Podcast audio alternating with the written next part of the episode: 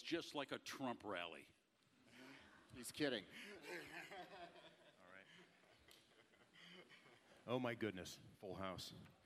Okay, we're going to talk about uh, the question is not will American democracy survive Donald Trump, but can American democracy? So there's implied optimism there, I think. So um, never has a, a source of information given us so much material to work with. Donald Trump's only been president for a little over half his term, and he's told over a thousand lies. Is that right? 2,000? Minimum. Four yeah, thousand? at least at least six or seven. Yeah. Uh, Well, he's, he's been clocked at about 20 a day, which are verifiable lies. Um, so those of you who read Isaac Asimov can appreciate someone who's that active. Somebody wrote over a thousand books. Donald Trump is the disinformation equivalent of that. So we're going to talk about this today. I'm going to talk with Jim Clancy, who is a lifetime journalist, whom you may recognize from CNN, particularly CNN International, from my experience. Uh, Jim is an old school journalist who actually uh, cares about journalism more than the bottom line of what journalism does now. He's seen it all from the day when journalism was a loss maker. The news, the TV news, was a so called loss maker that didn't have to make money. It was about informing people once a day in the evening to what it's become today, which is an industry which is driven by shareholder value and all sorts of things in many circles. Not all, there are still some good networks out there. So he's been around. Jim will tell you what it's like. Uh, Cedric Leighton is a CNN military analyst who is a U.S. Air Force veteran with 26 years of experience. He retired at the rank of colonel, which is plukovnik in Czech, very respectable. Um, and one of his innovations and things he was credited for was creating a system of intelligence dissemination which was integrated into the warfighting effort, uh, which is one of these things where that's where the rubber meets the road, as we say, and things happen. So you're looking at two very accomplished people who I very much respect. So I think we should just begin our discussion and see where it goes, because we could be here for hours talking about Donald Trump. But let's start out. Would you want to start? Sure, Jonathan. Well, it's, it's a pleasure to be here, you know, with everybody who has an interest in what really is happening with our world today. And when you look at the events that are going on with Donald Trump in the United States, what you see here in the Czech Republic, what you see in Russia, what you see all over not only Europe and the Americas, but also the, the rest of the world, there's cause for great concern. And one of the big things that you have to keep in mind is, you know, in each of our ways, uh, both Jim and I have looked at this from perhaps different angles, but the key thing that we've looked for is finding the truth. It's really all about the truth and finding a way to go and get and discern that truth so that you, as electors, as voters, can actually make the right decisions. Because in my old capacity, I worked for the American taxpayer. I worked for America. As a person who contributes to a broadcast news network, I also work for the viewer with the idea of actually making sure that the persons that are watching our programs understand what is really going on. I don't come with a political agenda unless I am forced to have a political agenda because the facts lead me there. And that's a different way than you hear from a lot of people in the media. But my purpose here is to make sure that people understand we need to really not only understand the truth and seek the truth, but in some cases, fight for the truth. Well, how many people here are from the United States? We have many U.S. citizens? No? Well, if you should try, okay, we got a few over here. If you should travel to the United States or pick up a U.S. coin, you only need to look at it and you see what we're supposed to be all about. What is American democracy supposed to be about? E pluribus unum, out of many, one.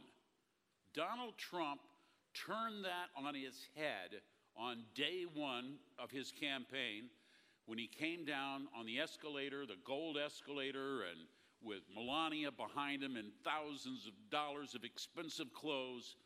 And said you've got an enemy and you've got to be very afraid. Immigrants, the outsiders, be afraid. I am going to defend you from them. And he ran on that issue and he's going to run on that issue again. He's been running on that. All of his appearances have been campaign rallies. He doesn't make presidential speeches, he gives presidential campaign rallies. And he's still out there today reminding Americans that he's your man. He's going to save you from those brown and black people that are drifting across your borders, stealing food from your tables, taking education away from your children. He'll tell you that he's going to give you a better health care plan, but that's one of the lies. They've never come up with a plan, the GOP. And that's a huge issue. But he's still pressing that to this day as he promises that there's going to be immigration and customs enforcement agents that are going to go out and they're going to take literally thousands of immigrants who may have violated their, the terms of their stay, and he's going to deport them. This is nothing but a campaign stunt to show people his basic attraction, and that is that he is going to stand up for white people. We have seen it writ large in his relationship uh, with the so-called not the Gang of Four, but it's called the the The four congresswomen. the four congresswomen. You know, where he just lashed out and said, "Send them home," and and the crowd, you know, began shouting against a black woman who was a Muslim and an immigrant to the United States, immigrated legally, Ilhan Omar, and became a U.S. congressperson, one of the youngest ones in the history of the United States. She even won the governor of Minnesota's fishing contest. But that's not enough for Donald Trump. No. He wants to send her home. And all of this hatred has been directed toward. He denies having any part. Oh, I, I, didn't do it. I, I didn't tell the crowd to chant, send her home, send her back. He did. He inspired them to do it. And instead of e pluribus unum, he is driving Americans apart and threatening, I think, in the process, the fundamentals of American democracy that depend. We're only an exceptional nation so long as we don't dream of the past. We don't dream of all the good old days when white people outnumbered the brown and the blacks by a much bigger majority. The exceptional America looks to the future. How can we bring the many into the one family that is the United States of America? Donald Trump is trying to turn that into chaos. So, if fear is an organizing principle of American politics now, and it gets results as it does in other countries, as we just heard in the last fascinating panel, what happened to the idea of compromise, of having a political center, not being polarized, not believing everything you're told about threats to your existence, because you were willing to actually ask questions and fact check? And let me give you one example. Net migration, meaning the number of people going back and forth between the US and Mexico, has been negative for many years. That means more people go from the US to Mexico every year when you count the number of people going back and forth. But at the same time, we have this terrible threat of migration from Mexico for some reason. But very few people actually will cite the Pew poll, the PEW is a polling agency, that shows that net migration is negative. So, did the media make a mistake by not saying that out loud during the 2016 campaign and trying to take that message away from Donald Trump? I think that's one of the big things that I've, I've noticed when we're you know, dealing with these kinds of issues because the facts, you know, as CNN says, the facts matter. Uh, the problem is, is that you have to be quick and you have to bring the facts to bear in real time. Uh, was watching uh, one of our programs, and uh, I won't mention the anchorman, but he's, he's well known. Uh, he said uh, he was interviewing a political figure, and that political figure made a historical mistake. he spoke of something that was not true. it was about Nixon. And when he did that, the anchorman did not correct the politician. And that's a problem. No matter what side these people are on, we have to get to a point where we are good enough and secure enough in our knowledge that we are not afraid to correct people who are obviously wrong. In the case of the Pew poll that, uh, that you've cited, uh, is, Jonathan, there's, there is a, a huge importance to that because everybody who is talking about the immigration issue in America cites all kinds of facts and statistics. The one thing they usually do not cite is that very poll. And you know the problem that you have with that is is it a, you know is it not sexy enough? Is it something that is uh, not as uh, visually appealing as uh, a bunch of uh, people coming in from uh, Guatemala or El Salvador or Honduras uh, and not making it on the border, or in the case of father and daughter dying at the border? those are things that stories that need to be told also the criminal gangs that are in this area, their stories need to be exposed. But the key thing that you have to do is you have to balance those pictures and those stories with other stories. And that becomes, I think, a big challenge for all of us in this business uh, because you have to cite polls that indicate, okay, this is what's really going on. Uh, is your perception the right perception? Well, let me challenge you with some facts. Uh, there, were, there are some excellent efforts to do that. Uh, there was a program on CNN recently, it, it shown in the US, that talked about how immigrants are actually being used in the United States, what part of the economic cycle they actually make up.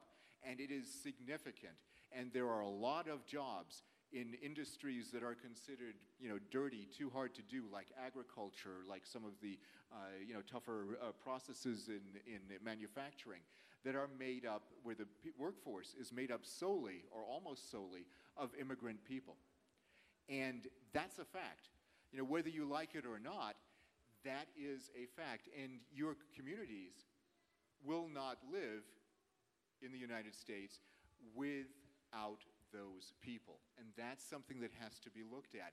Uh, the military wouldn't survive without immigrants. Uh, they bring special skills, whether it's linguistic skills or whether it's uh, you know some type of technical skill. These are all things that matter. And our big big issue, our big thing in the United States is really that we are supposed to be a meritocracy of talent. That is what we do. That is where we bring people out of many we become united, e pluribus unum, as Jim mentioned. That is what is so important about it. And if you can't do that right, and if you don't recognize that that is what is special about our country, about the United States, then you lose so much in not only what we mean to the rest of the world, but also for our future. And that's, I think, where we find big difficulties. Well, let me bounce a, a little anecdote off of Jim, which directly relates to this. You can see this on YouTube as well because it was such an outrageous thing. A CNN colleague of yours, a woman whose name I'm not remembering right now, she very famously asked Newt Gingrich, I think it was during 2016, during the campaign, some questions about crime because Newt Gingrich had made some pretty outrageous statements about crime getting worse under Barack Obama. Made sense to the white Republican base that crime gets worse under a black president from Chicago, right? This is pressing very deep buttons in people who think this way. She, unlike the anchor in that case, said, Actually, I've got the statistics right here. You're wrong. You're not citing the truth. And Newt Gingrich, who is a very influential Republican, no longer holding office, but in 1994, when he became uh, Speaker of the House, January 1995, technically, he began a, a theme of politics. He's a Republican conservative from Georgia, where Jim lives. He began a theme of politics where, in politics, we have to act like insurgents. Everything's fair game. We can call our opponents whatever we want to. We can play with the truth. We can use misinformation, facts, and truth together, or outright disinformation as long as we win and get what we want. So this guy said to the woman, he said, Well, I don't think people really care that those are the statistics. Feelings matter more than fact. And he was serious. Feelings over facts. And so Trump what's going on? Trump knows this very well, as do the guys you've heard here across Central Europe standing up before the big crowds, that facts matter less than feelings. It feels like a whole lot of Syrians are coming here. It feels like they're going to change my life. It feels like, and I'm glad you brought it up, MS 13. You know, it feels like criminal gangs are coming into the United States from Latin America. And you know what they're going to do? They're going to rape and they're going to kill and they're going to bring drugs. President Trump said it himself. He rails all the time about MS 13. Let me tell you a little truth about MS 13. You know where it was founded? Inside the U.S. prison system. Inside every prison in the United States, you have white nationalist gangs versus black Muslim gangs versus Hispanic gangs. And they each represent their own population within the prison. And they become very powerful and they become very adept and they share their criminal knowledge. And it was actually inside a U.S. prison where MS 13 was born, then exported back down to Latin America, where the U.S. was pouring in military funding, training military people. Some of them took part in right wing death squads. This is the root of the misery in Nicaragua, Honduras, El Salvador, and other places that is coming back to bite the U.S. on the ass with a vengeance. And MS 13 is a part of that. But we never admit our role in it.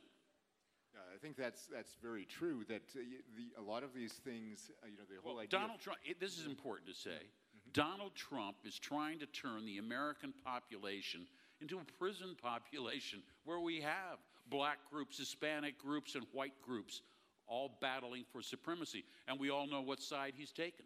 Well, yeah, we, we know what side, unfortunately, and we also know it's a, a perfect strategy, and even military people would recognize this, of divide and conquer. You know, you divide the electorate. Most people, you know, if you're going to run for political office, you want to get as many votes as possible. They have made the calculation that they can win by splintering off the opposition. And you, there are historical precedents for this kind of behavior. You only have to look across the border, you know, and go back about 80 years or so, uh, and you can see, you know, what happened in Nazi Germany and you look at it before that with the Weimar Republic, and there are these historical antecedents that are important to remember. And, you know, and we really have to look at this idea of running things through feelings, running th- things through emotion. There's a reason we all go to school. There's a reason we supposedly benefit from a high level educational system, whether it's here in the Czech Republic or in other parts of Europe or in the United States. The reason for that is so that we can think as rational human beings. And if we think as rational human beings, yes, we all have feelings, but we can temper those feelings by understanding okay, this is a feeling that I have. Let me ask, is there a factual basis for that feeling? Or is it something that I've invented or been influenced by in a, in a bad way? And these are the kinds of things that people have to begin to question. There are some signs of that happening, but are we going to go to a place where these things happen all the time with a large portion of the electorate? That's going to be the question for, I think, all of our countries. Well, let's talk about Trump's wall, right? Donald Trump campaigned on building a wall between the U.S. and Mexico. It's going to keep them out, right? just like the one in Israel, it keeps everybody out. The Israelis don't want. So he talked about this wall in the context of his rallies, which were more or less hate rallies, closed to people who opposed him so they wouldn't make noise And he uh, basically said he was going to do this. He talked about it, talked about build, build the prettiest, best wall ever. Um, he still hasn't done it, but you would think he has done it when he talks about it at rallies today it, it, his electorate, I think they believe he's built a wall, or at least begun to build a wall, and he hasn't. So this is another thing this person talks about, a theme he put out there, which is basically something that hasn't happened. And he talks about it as if it's happened and it's still happening, and the design is changing and it's getting bigger and better. Meanwhile, there's no wall. So how can Americans believe, this select group of Americans who attend Trump rallies, for example, how can they believe that he's built a wall when he hasn't? Well, and this goes back to Steve Bannon, who was one of his, you know, advisors, and it's all about. He feels that if he made a, a, a promise, you mentioned Newt Gingrich earlier, and he came up with a contract for America. all of the things that the GOP was going to do for Americans. Well, Trump had his contract for America, and after being elected, Steve Bannon warned him. He says, You've got to keep all of those promises, and top of the list was the wall. And so he will keep bringing it up. Look, the, the Democrats are blocking him. He's taking money from the Defense Department. He's taking money from other areas in order to build a wall that isn't going to work. Everybody has told him, study after study shows that most of uh, the people who come to the U.S. and overstay visas aren't coming across that border. They're, they're coming through legal checkpoints right. on, on, visas, temporary visas, and they're simply not going home. You know, the, the most, the most egregious offender uh, among ethnic groups in New York is the Irish. They come over on student visas. They're white, they speak English, and they never leave. And nobody prosecutes them. But, you know, brown people, black people, they're singled out. If you don't speak English, you're at particular risk. And Trump is going to try to keep his promises because, and I wanted to talk about this, I'm glad you brought it up. He's the most transactional president that we've had in the history of the United States of America. Here is a man who took, well, the GOP and Donald Trump took $100 million from Shell Adelson, the casino and gambling uh, magnate, and then Trump took an additional 6 million for his, his inauguration. Now, Adelson is a huge supporter of Bibi Netanyahu, and he expect he, he, owns a newspaper that praises Bibi in Israel. He bought a Las Vegas newspaper and ran a full page editorial saying to Trump, You promised to move the, the, the uh, embassy, the U.S. embassy, from Tel Aviv to Jerusalem. When are you going to do it? And then, within a month, Trump moved the uh, embassy. You give me $6 million for my uh, parties after the inauguration? I'll move the embassy. I'll change U.S. foreign policy. And he's saying that the, the people that are working in uh, industry in the United States are saying, we don't even need to hire lobbyists anymore. I mean, the people that are working uh, in the EPA, the people that are working in the Interior Department, they're already representing the interests. We're going to start drilling oil in an Arctic wildlife reserve because he's a transactional president and he's a grifter.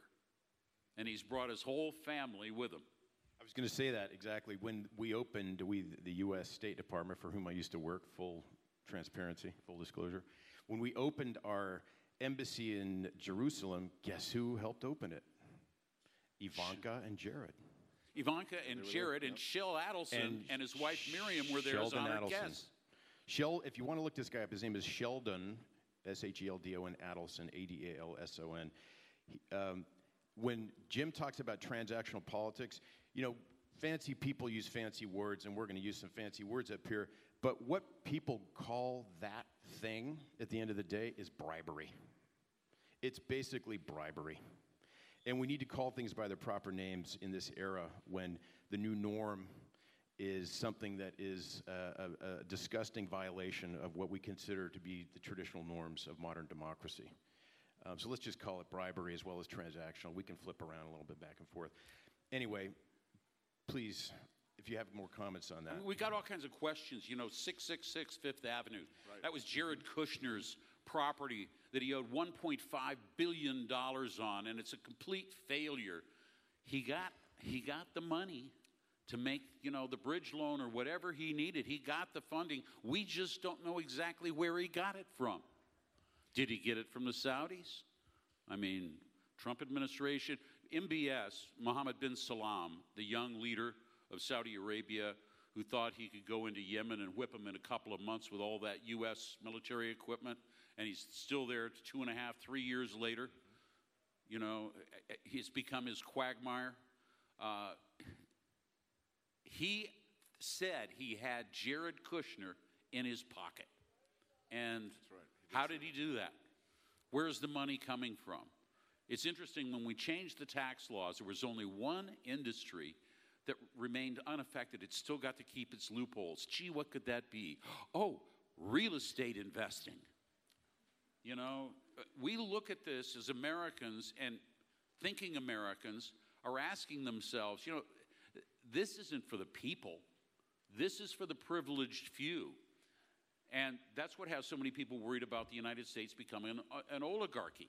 Well, and, and the whole idea of us becoming an oligarchy is a really dangerous thing for us because not only does it limit what one can do in a democracy and, in essence, puts that democracy up for sale, but what it also does is it subverts all the values that we ostensibly have grown up with.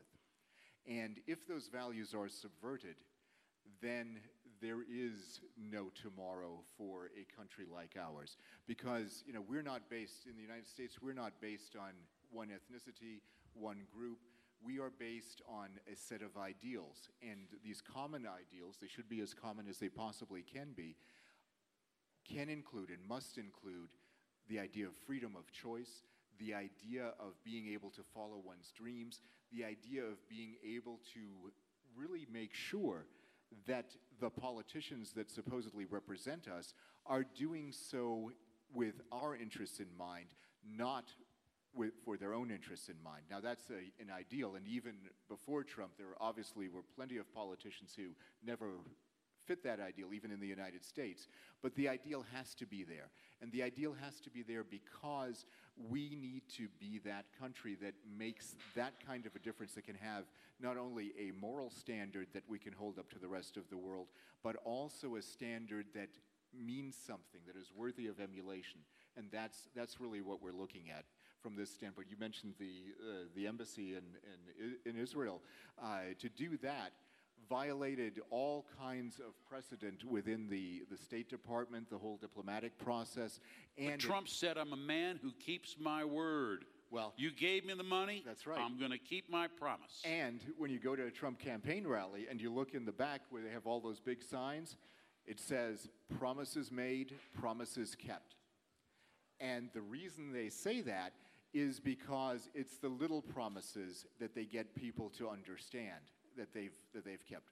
Building a wall. I may not have really built that wall, but I've told you I've built it, therefore it must be true. And that kind of false logic is what is really permeating the whole discussion. And it's very hard for people to debate this kind of logic because facts, as in the case of Newt Gingrich, don't matter to the people that are telling you these stories. And that's the problem. That's the problem with all of this.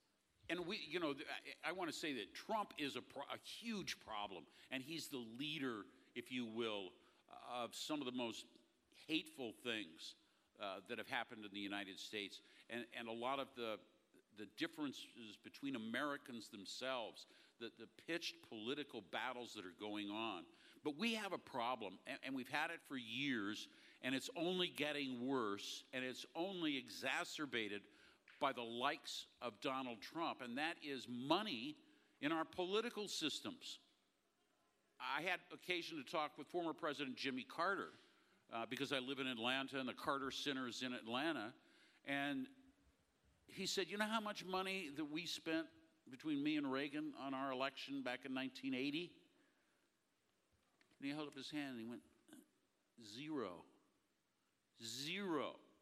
Now, it's not exactly true because they had soft money, so there were some millions in there. But when I look at the numbers, uh, we spent nearly 10 billion during the national elections that elected Trump in 2016.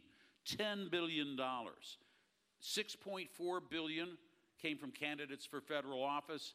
3.1 billion was spent by lobbyists and lawyers who wanted to get something that spending had doubled from 2000 to 2016. And you know, one of the things that I find amazing, we talk about the abuses of Wall Street that is now romping to new highs, and Trump wants to lower interest rates to help them out even more so he can claim he's had the best stock, stock market in history. Never mind what that could do to inflation that would hurt every single American.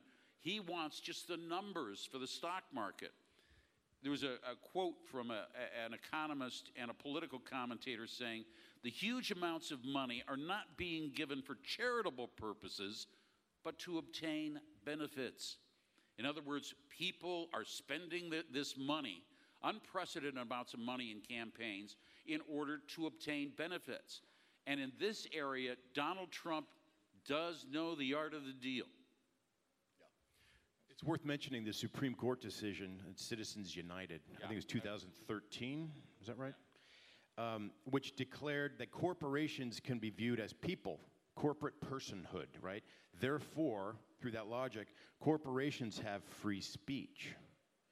And free speech cannot be blocked according to the First Amendment.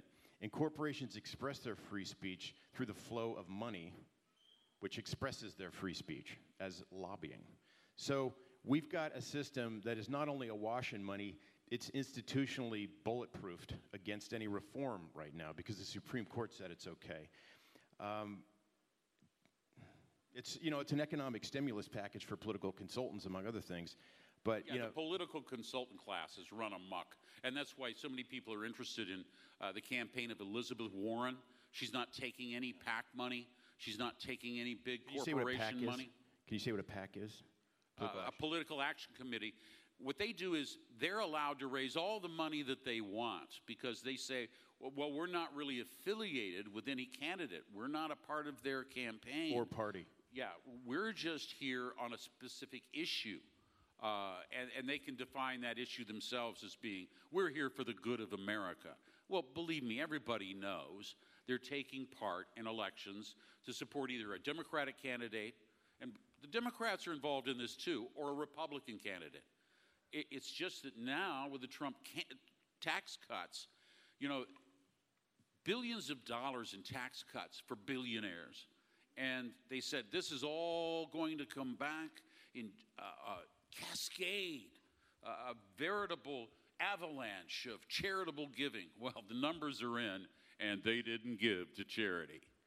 But the GOP and Donald Trump are expecting they're going to give that money back to them to run and win the political campaigns come 2020. The reason? You got to defend that tax cut we gave you. You know, because if the Democrats got, get in, and the Democrats have already said this, they're going to take away those huge tax cuts if they can. And so, if you're a, a billionaire or a corporation and you want to preserve those fantastically beneficial tax cuts, then you definitely ha- have to spend the money to support them. We may see more money in the 2020 election campaign than we've ever seen before. without a doubt, without a doubt, and and you know you- that's right. And when you think about uh, the influence of money on politics, uh, it really has a corrosive effect uh, if it's not managed properly. You know, some people would argue for public financing of elections, uh, and uh, you know it's it's an option that you have uh, when you file your income tax in the United States. You can check a block and give a dollar uh, to your favorite candidate or to to the committee that is then divided by uh, you know among the the candidates, the top candidates, but that kind of thing uh, is only a partial solution. It's not going to get to the point where you actually have uh, the real free, unfettered access to the political process that the normal common person should have, and we don't have that anymore in, in the United States, unfortunately. It's something that, uh, whether we ever had it or not, is perhaps debatable, but it has certainly gone a lot further away from, gotten a lot further away from the common person than, uh, than it has been in the past, it has been the case in the past, and that's a, that's a problem. It's a real problem. You know, there are a couple of cherished themes among many Americans, not just conservatives, but moderate people too. We want small government, which maximizes our personal liberty, and low taxes, which also means that our personal liberty is reflected in the amount of money we keep, which we earn. So contrast that with social democratic Europe, particularly Northern and Central Europe, where a Danish woman was famously quoted in the news recently about the pride she feels every time she files her taxes and pays very high taxes because you get so much back for your taxes in Denmark. Why are Americans? I don't know. I, I've talked to people in Stockholm who told me, you Americans are so lucky you have, you know, Johnny Cash and all these other people. Cash. She goes, "Uh, uh, we got no cash, we got no nothing because we're paying it all in taxes. I mean, there's, there's some, res, there's always there's resentment resistance, against taxes. And there are conservative parties, but there are social democratic institutions that exist. And, you know, I've been in the Czech Republic for quite a long time. And, you know, I, there's no organized tax revolt in the Czech Republic um, because people here, I think, are fairly aware that the healthcare system is pretty good. Bridges aren't falling on top of you when you go over them or under them. And the state here, despite the fact that politics at a high level is very dysfunctional right now, stuff kind of works in the Czech Republic. And you get more or less what you pay for. And same with education. In America, it's a little different. Yeah, it's, uh, you know, it's interesting because the idea of economic freedom, I think, is fundamental to the American dream, if you will. And it, with that economic freedom, you have that responsibility of managing your own affairs and perhaps getting together with other like minded people and doing things either of a political or a charitable nature. And that's something that has, that has been part of the American tradition when it comes to these kinds of things. But what we're finding now is that when you, uh, just in common everyday experiences, uh, the bridges that you cross, uh, they are deteriorating at a rate that is unacceptable. Um, systems uh, for the infrastructure, such as sewage systems, those systems also need a lot of work in some parts of the United States. It's not that everything is falling apart like some uh, outlets would have you believe, but what is happening is that we're getting into a situation where what was once new has now become old. And the fact that it has become old and needs to be replaced, those replacements aren't happening the way you want them to happen, the way your government is supposed to make them happen. And that is I think, a, a problem and can also result in, frankly, a weakening of the bond between the citizen and the state. Because, after all, when you do pay taxes, no matter how high they are, you want to make sure that those taxes are being used for the right purpose and that you benefit from that. If you benefit, that's one thing. If you don't benefit or you don't see the results of, of that work, of your hard work, then it's a problem. Well, you know, we're on economics, and one of the big questions has been Donald Trump's trade wars. Um, I, I, just noted in the South China Morning Post that China is now in talks, cutting deals with the Russians on soybeans. Soybeans was this huge American crop that was being exported by the millions and millions of tons to China, and it's all disappeared with the trade war that Trump initiated and told Americans, don't worry, trade wars are easy to win. And he stuck to it, and now American farmers, who many of whom supported Donald Trump, are now looking at ruination. They're looking at bankrupt farms. They're having to consider other crops. And they're in serious trouble. And I think this is one of the areas, and perhaps most of you came here today wondering is this guy going to get reelected? He's losing his base. He's, you can still see the people at the rallies. He still has his true believers, but he's losing his base because people are seeing the disaster of his policies. They have tried what, 46 times to repeal Obamacare and found out that Americans liked it. They want lower cost health care. They're beginning to understand what Bernie Sanders has been saying all along. excuse me, the reason that healthcare in America is so, so expensive, well, there are many reasons, but one of them is the fact we have so many insurance companies who are involved in the process, and they literally suck out billions of dollars a year, if not hundreds of billions of dollars a year, from American consumers, in addition to the actual cost of any health care. So a lot of questions are being raised. And the GOP has said repeatedly, as I noted, that we have a better health care plan. They've never presented it. The American people have never seen it. It's invisible. It's better. well, it's one of those things. If you believe it, it will happen, supposedly. But, but you know, when you when you have a situation like this, the other thing to think about is, you know, a figure like President Trump really represents the past and the reason I say it that way is he is looking at things that happened in the 50s, that happened in the 60s, that happened even in the 70s, and he's pronouncing that as the good days, the good America. And he wants that to continue in the future or to be reestablished in the future. The fact of the matter is, you, know, you talked about the efficiency of government and, and the ability of government to work.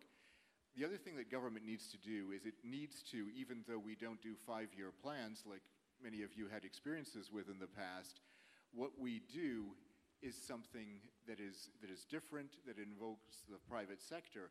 But if you don't have the government partner with the private sector to handle such things as artificial intelligence, cybersecurity, physical security, all kinds of issues that deal with the new brave world of data and uh, personal freedoms that are associated with that.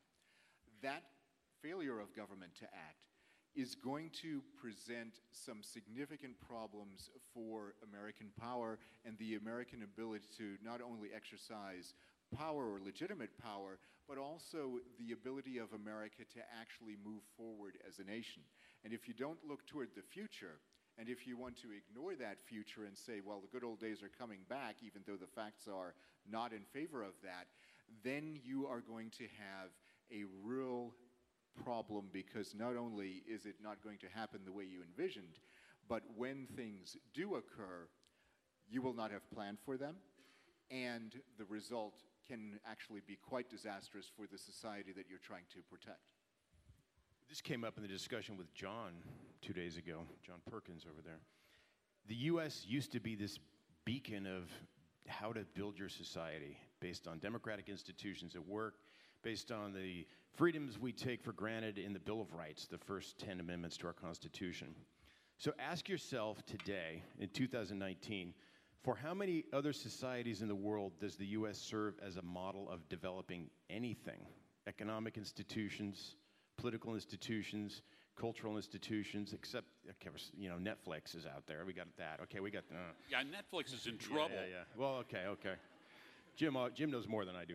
But the consumer doesn't necessarily yeah, know that. Yeah.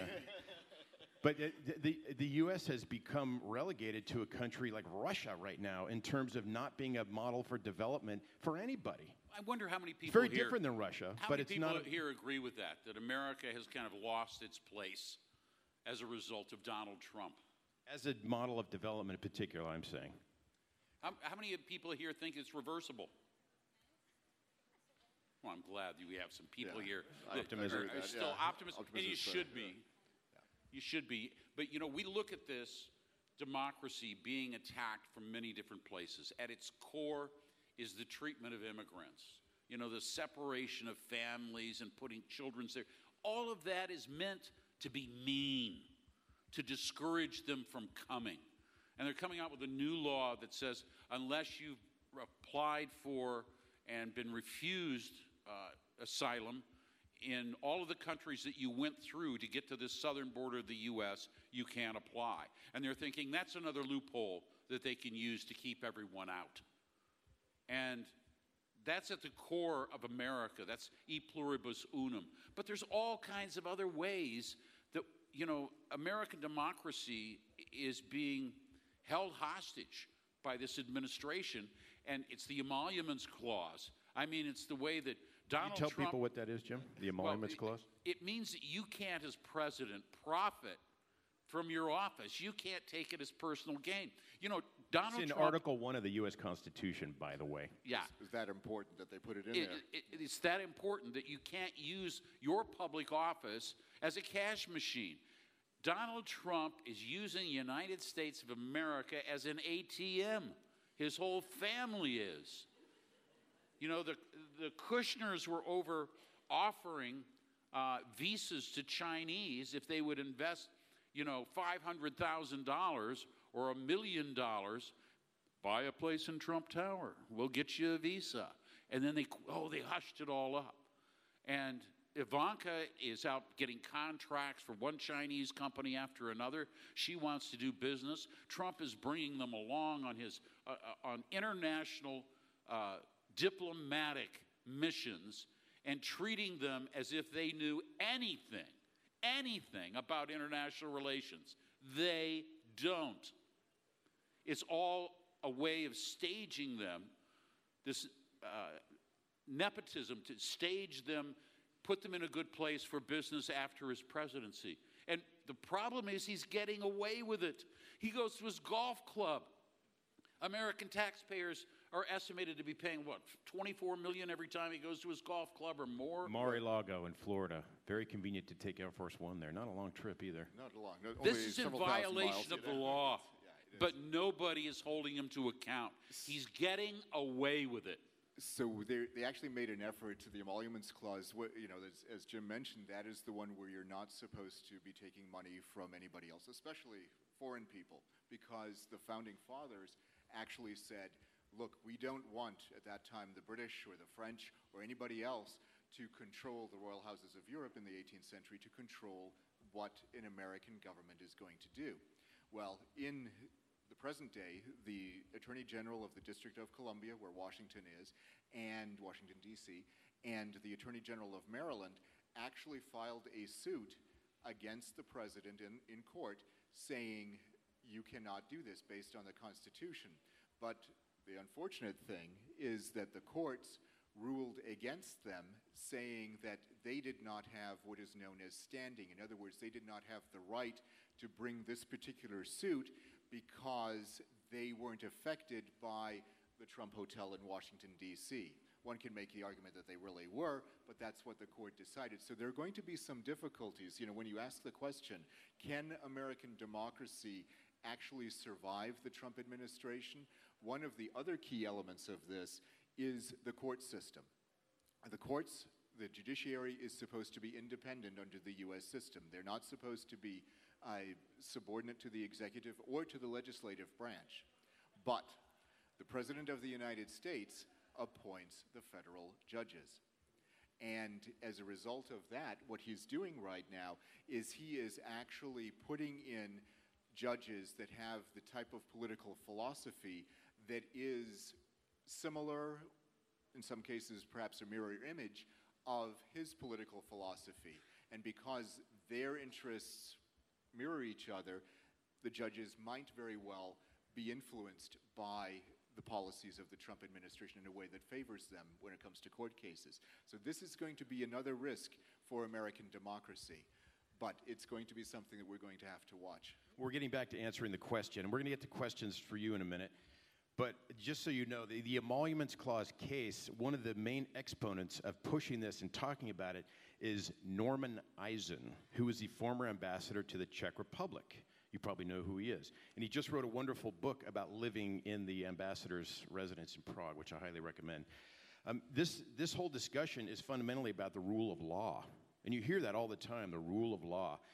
And that goes, you know, it's part and parcel of a democratic system that you can predict in the future will look a certain way and will behave a certain way, in which will check the powers of actors in this system, whether it's the legislature or the executive branch. You're the executive in this case, Cedric. Um, we've got a rule of law problem under Donald Trump, and this actually is uh, here, here's an example. Someone who's one of his top political advisors simply refused to appear after she was subpoenaed by Congress. A subpoena is a formal notice that you must appear physically. And, Donald Trump said, "You don't have to. Yeah, and he don't do it." Yeah, the, this Exactly is what he said, these are th- this is a violation of a fundamental norm of a modern democratic system with checks and balances. This is a check on the executive branch by the legislative branch. And they're just saying, no, we're not going to show up. I dare you to do something about it. So the rule of law is something that is going to take uh, you know, a while to recover after this administration. And one reason why is that future presidents could be emboldened, could be encouraged by the example of Donald Trump to do whatever the hell that person wants in the future, which means that the presidency is probably uh, it's going to look a little deformed for a couple of generations after Donald Trump leaves the White House, I think. So we're getting we're starting to answer that question. But uh, Jim, if you want to say something, we have about 11 and a half minutes left, so we're going to open it up to questions in a minute. Yeah, just very quickly, you- we look at Donald Trump and we look at all of this as it's happening. Ah, hell, I've lost my train of thought. Oh, no, it you was didn't. a great opening. It was a great train. Yeah. but Rule of law, subpoena. Yeah, are you being? Yeah, you, Yeah, I just see uh, uh, uh, just the other aspects of the way that Donald Trump ha- has put the government under pressure. He's put our very system and its honesty under pressure. There are so many ways I lose track of them. It's very frustrating to be an American today and to be watching this happen. You know, Very frustrating. What you're, what you're saying right now is really interesting. There's a Turkish woman who just wrote a book on how to destroy democracy. Very interesting book. She was just interviewed on an interesting podcast called Pod Save America. And one of the things that populist politicians do is they change the discourse of politics, which is something we got in the last panel, and they start normalizing outrageous things, outrageous language, outrageous attacks, things that we know have nothing to do with cause and effect or reality as it is. And people who defend liberal democratic values, their jaw starts to go down and their mouth starts to go open, and they don't know what the hell to say because they've never seen anything like it. Well, this is exactly what happened within the Republican primaries during the 2016 presidential election in the U.S. You notice how the candidates behaved, the traditional candidates. None of them, I think it's fair to say, and correct me if I'm wrong, but none of them, to my recollection, really had a valid, rapid answer to Donald Trump's accusations or the statements that he made. And it goes back to the whole idea of doing something factual versus emotional. And, you know, when you have a situation where you really are riding that emotional, I guess we'll call it a roller coaster for lack of a better term, that affects everybody. People don't fact check, like we talked about at the beginning. People don't look at whether or not this is actually true, or is this outrageous statement, you know, something that is relevant or even plausible.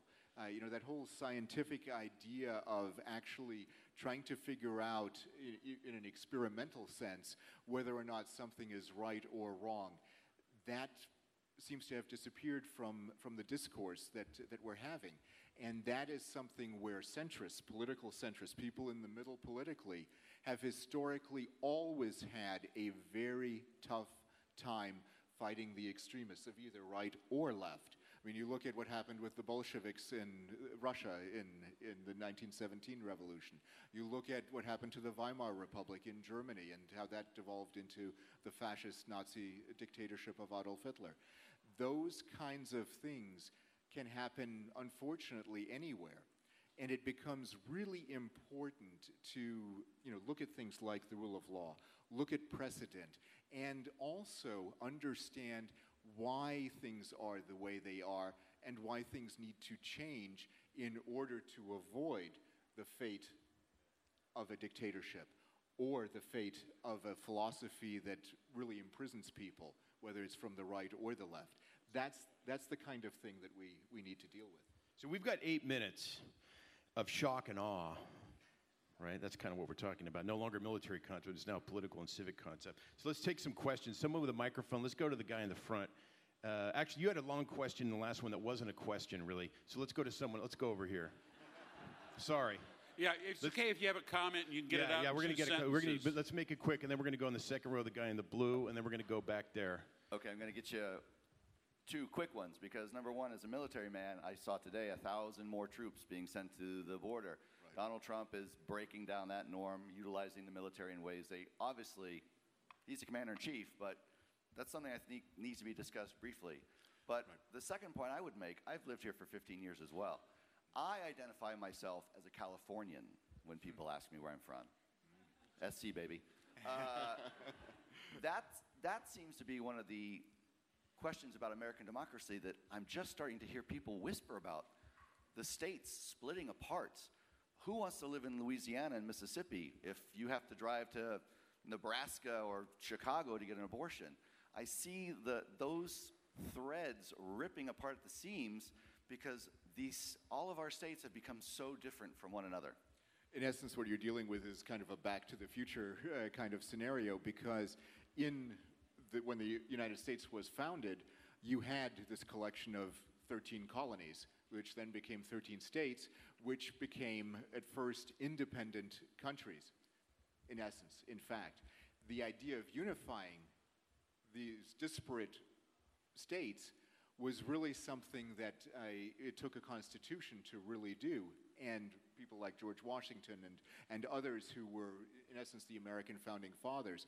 So, you know, when you look at that particular part of it, you have a really, uh, the regionalism, the idea of regionalism or statism, if you will, is something that we also experienced during the American Civil War in the 1860s that is something that we really have to be careful about. And I can understand why you'd want to identify yourself as a Californian. I was born there. But, uh, you know, we have to understand that if we don't work together, we're not going to be able to solve these problems. And that's, that's going to be a real, real big issue. Real quick on the Mexico uh, deployment of military folks to Mexico, that uh, is a potential violation of the Constitution. There's a, and also federal law. There's a law called posse comitatus, and what that means, it's fancy Latin for basically saying that military people cannot go in and conduct law enforcement duties. They cannot be a police force. And, And they're not really. And they're not It's really, a yeah. stunt. But It's it- a yeah. political stunt. Yeah, that's- Well, let's get to another question, quick. Gentleman in the blue right there. All right, so I know we are running out of time, but I want to open this can of worms. Can American democracy survive yet another centrist Democrat president, or will it produce us with a, uh, another Donald Trump, or even worse? No, look, the American people are known to make some bad choices from time to time. And yet they are also known to recognize them and to go completely the other way. In, in fact, with the political parties, if you, you watch it, it goes Republican for a while and then Democrat for a while. And there's a tendency the American people to look in a different direction. Hillary Clinton didn't really represent a different direction, you know, from George W. Bush. And so, you know, I, I, think people were inclined to say, let's give him a try. You know, we turned down H. Ross Perot. You know, this guy seems harmless. He seems like, you know, he could be a lot of fun, and we'll have the best looking first lady in the world. And they've now elected him, and they've gotten chaos. It's you can't turn on the news. It's Trump, Trump, Trump all the time, and people are sick of it. I don't think he's going to survive this vote. Who else has a question who's not asked a question?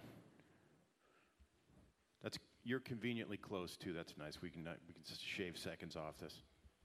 Thank you.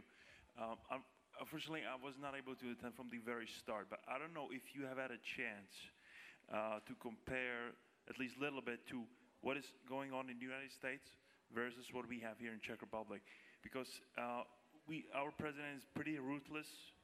We are talking about uh, endangered democracy as well, and um, there is some correlation. Uh, there's some. Similarity. I'm proud of you. I was here 30 years ago. You're back in the streets. You figured it out. Democracy, you don't win a democracy forever. You got to keep fighting. And that's absolutely the Yeah. key thing. Uh, you know, I was I was also in in this part of the world 30 years ago, and it becomes really important to take to the streets in the right way.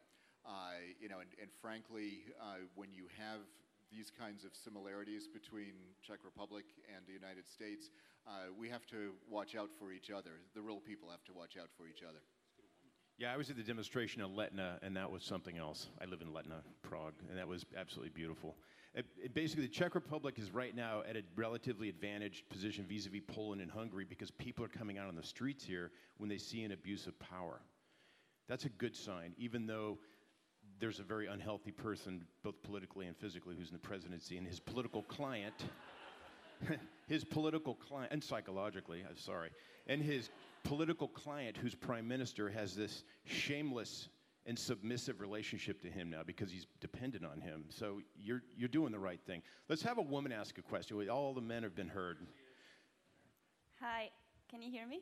Yes, we can. Okay, thank you. Um, so I have a question. Um, I read uh, an article a couple of weeks ago about the, the camps that are at the Mexican border. And some of the Democrats that have been going there have been saying that these are essentially concentration camps. And I just want to know your opinion on that, if you agree with that. And if so, can we still call America a democracy?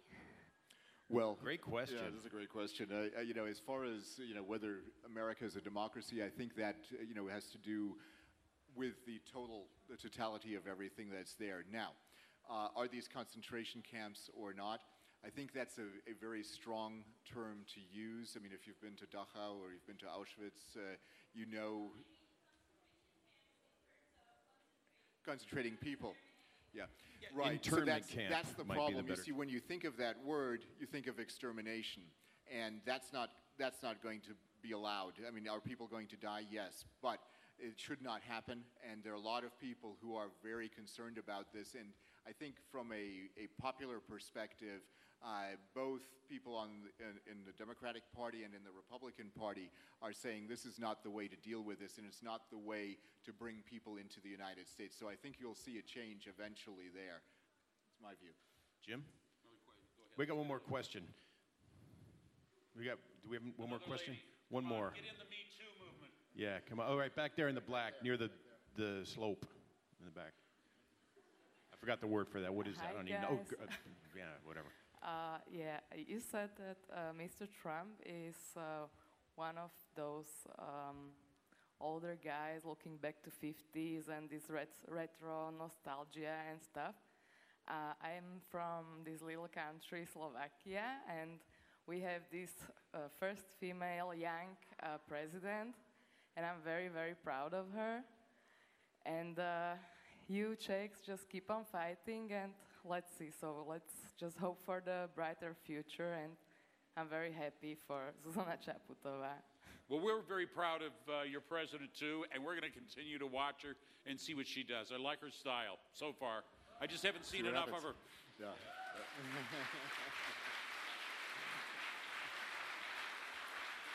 Slovakia, I, you, you could, uh, for people who don't know what's going on in Slovakia, Slovakia has had a very difficult time recently with populistic government who have been involved with people who have, for example, uh, threatened free speech by attacking and killing members of the media. This all has to do with money. Follow the money. So Zuzana Čaputová being elected is a very, very big deal because it's pushback in a region that now is being seen as more and more populistic. It's a liberal, centrist, democratic pushback, and it's an, a woman, an empowerment of a woman who's now the face of a country. That's a big deal. And this can be, you know, the what's happening in Slovakia can really be something that is different from the historical trend where centrists have had a problem actually running things in the sense of attracting people and being popular. Hopefully she can turn that around and do something as a model for everybody.